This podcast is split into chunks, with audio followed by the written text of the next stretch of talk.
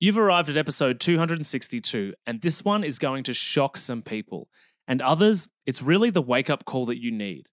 If you're in a relationship that is lacking intimacy, sexuality, or that feeling of love, and by the way, this is for men and women, then you need this episode because guess what, bucko? Things need to change.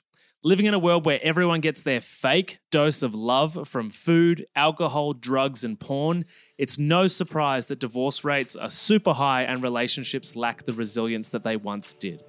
Our intimate relationships need a pep talk and need to change, and I'm here to give it to you. So, let's dive in. Welcome to the How to Not Get Sick and Die podcast. You've tuned in because you want to start taking your health seriously so you don't, well, get sick and die. Here we talk all things health, nutrition, and human optimization. Let's jump into it with your host and resident scientist, Matty Lansdown. Hey, what's up, my healthy friends? Welcome to another episode of the How to Not Get Sick and Die podcast. And today's episode is a combination of a rant and something that many people will realize is a big problem in society and in people's lives that they didn't know about. And then there's going to be another group of people that are like, yeah, Matty, th- isn't that normal? And I need to bring it to your attention because I have had this conversation in different forms too many times since I have been doing this emotional eating coach work and helping people break their sugar addictions and their poor relationships with food and all that kind of stuff around health and wellness. Uh, you know, and, and everything we talk about in, in this space can be applied to any health context, right? Just because I speak mostly to emotional eating and, and food behavior doesn't mean that it's not applicable to your behavior in a relationship or behavior in the gym or behavior with not doing or not doing the things you should be doing for your disease status, you know? And so it, it all comes around to, well, it comes around to a lot of things, but the thing that I'm going to rant about today, and I'm, it's like it's, it's rearing to get out of me. I'm rearing to go. So in, in 2023, it's my mission to coach 500 people to stop the binge eating and savage self talk cycle, so they can lose weight whilst they feel in control and without res- restriction along the way. And the reason that I'm about to rant about this is because what I just said in my mission statement is so relevant to what I'm about to share because the, the, the topic of the day is hugging and cuddling your intimate partner. And for years now, I have had conversations with people, mostly women, but people, uh, men as well, um, where in an intimate relationship, they do not hug their partner. They don't cuddle their partner. Like, what the hell? We're pack animals. And I know if you're if you've listened to this uh, podcast a lot, you've heard me say that. We are pack animals and we go to our pack, our tribe, our people, our partner, most of all, in order to get acceptance and love and connection and nurture and safety and belonging. And in the absence of being able to get that from the person that we should be able to be most vulnerable in front of while still being accepted for who we are and how we show up, if we are denied that experience, guess what? We're not just embarrassed, but we have a massive void.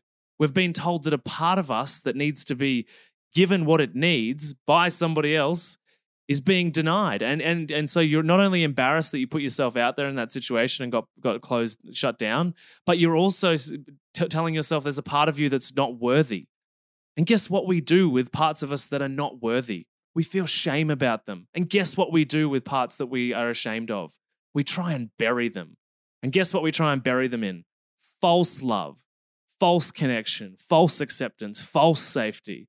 And do you know what that looks like? That looks like Mars bars and cakes and bottles of wine and emotionally eating, trying to get that love and affection and nurture from the food that you're eating. And it's false. And do you know why it's false? Because consuming that food, there's no doubt that having a hug from someone, anyone, but the person you love, and eating sugar, both are dopamine producing activities. They they spark this feel good hormone which says amazing, do that again. However, you know after you've done the sugar thing, you feel like shit. There's a void because it's false. It's false love. It's not real, right? It doesn't come with all of the other stuff. When you hug a person and you feel accepted, not only does dopamine happen, but you've got dopamine, serotonin, oxytocin, hormones and neurotransmitters, which make you feel the love, nurture, connection, uh, acceptance, safety that you're meant to feel. And the fact that we've got relationships out there where it's normal to be married to someone for 25 years and have not hugged properly, at least in 10 years, that's incredibly toxic. And if you're in a relationship like that, one, I feel sorry for you. Two, you need to start a conversation about changing that because you're going to keep going towards food, alcohol, and drugs in order to get that emotional experience, which you should be able to access from your partner. Of course, there's a whole conversation we can have about giving those um, those things to yourself. And single people that are deep in the personal development world are usually very familiar with how to do that. And we can do I can do podcasts on that kind of stuff if you like, because you know there's two people, there's two individuals in a relationship, and then there's a relationship. So we're all responsible for looking after ourselves. But part of looking after yourself is being able to say hey, lover, I really need a hug. I've had a shit day. Is that okay? And that person to be like, of course, babe. Just come here. Come here. What's going on? Talk to me. Right? Not ill, gross. No, we don't do that. And and or a hug that's just kind of lifeless, where you kind of feel this sense of rejection or you feel kind of grotesque in that person's arms because they're not making you feel accepted with the way that they engage with your body, right?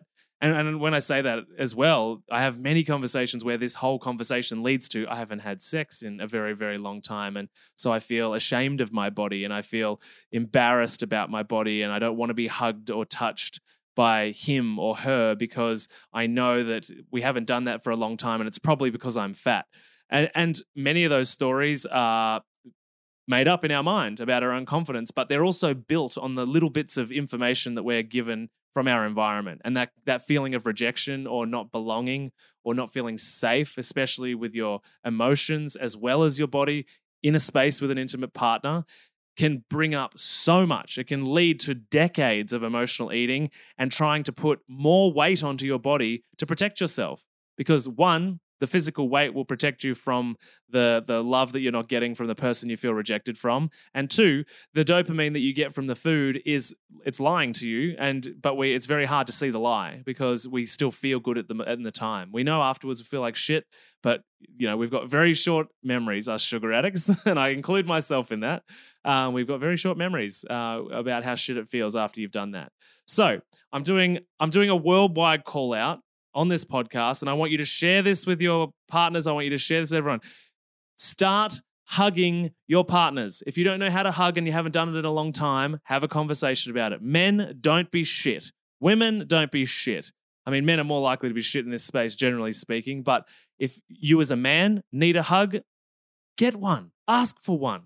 I'm almost 99% sure that your wife or your partner will be absolutely stoked that you have shown some vulnerability and that she can be the provider of that nurture space. Women are nurturers, like they're maternal. So, men, ask for them if you need them. And you, yes, believe it or not, for like one or 0.1% of the day, you can show a little bit of vulnerability and you don't have to be super masculine and all locked up and never speaking about your emotions or anything like that. Just ask for a hug. You don't even have to talk about anything. Women do the same thing and explain why it would be useful you know, and and you want to start a conversation and, and a dialogue around this intimacy because the better we get this intimacy with the person that you live with or that person in your life, the easier the challenges you have outside of that relationship are going to be. And there's lots of psychologists that talk about the idea that, you know, if you pick you should pick the right partner because 90% of the success and the happiness you you experience over the entire course of your life will be predicated on the type of relationship you have. And if you spend most of your energy trying to navigate that relationship, well, that's pretty challenging, right? And it might, mean that you're being limited in all other areas of your life because your energy is being sucked out of that relationship. So let this podcast be the turning point for you to start having adult conversations, mature conversations using I statements, not fuck you statements, where you start rebuilding your intimacy and possibly even getting back to a place where you have sex. And if you already are in a relationship which is abundant, go and get a free hug. Go and get one. And if you ever meet me, I'll give you a free hug. I'm fucking great at giving hugs. I give great hugs, right? So come and get a hug. But the point is that we should be able to access this from our tribe. It can even be your friends. I'm lucky enough to be in a group of friends which are personally developed enough and comfortable enough and vulnerable enough where even my friends would just say to me, Hey, Matty, I really need a hug. And we just do that. And that's beautiful. It's not being all mushy and gooey and like, oh, woo woo all day, it's about seven seconds. And actually, studies show seven seconds is the sweet spot for a hug. for a good hug, where you really hold someone, you know, chest to chest kind of thing, so that you're actually fully embracing, not you know, off those one of those weird ones off to the side where they're over your shoulder and you're like just kind of patting them without love. Do it properly. So this is a this is a global announcement to go and hug someone that you love and care about, and give them permission to access that from you when they need it too. Because I think marriages and like relationships and and kids are going to have such a, a more deeply fulfilling life and uh, f- feeling full of purpose in regards to the people that care about them if we can share the love within our intimate relationships but in the tribe that make us feel accepted cared for and safe. All right i'm going to get off get off my soapbox Please share this with a friend, loved one, partner, if you need to share it with your partner and use me as your scapegoat to get this conversation started. Please use this episode to do that. Please tag me in the social media stories. Please, if you really are vibing with this conversation or any of these episodes, I would love a five star review on whichever platform tickles your fancy. It's very, very appreciated your support in listening to these shows and also sharing them with people because without you doing that, this show would literally be nowhere. And it's actually a massive success which I'm super proud to be able to say. So, incredibly, an incredible thank you to you. And as much as I can right now, a big virtual hug. All right, I'll see you on the next episode. Thanks for listening to the How to Not Get Sick and Die podcast. If you love this episode and health information is your thing, then please consider subscribing to the show. And when you're done, head over to iTunes, Google Podcast, or whichever app you use, and we'd be grateful if you could leave us a five star rating and write a review sharing your opinion on the show, as it really helps the podcast grow. Thanks so much, and I'll see you on the next episode.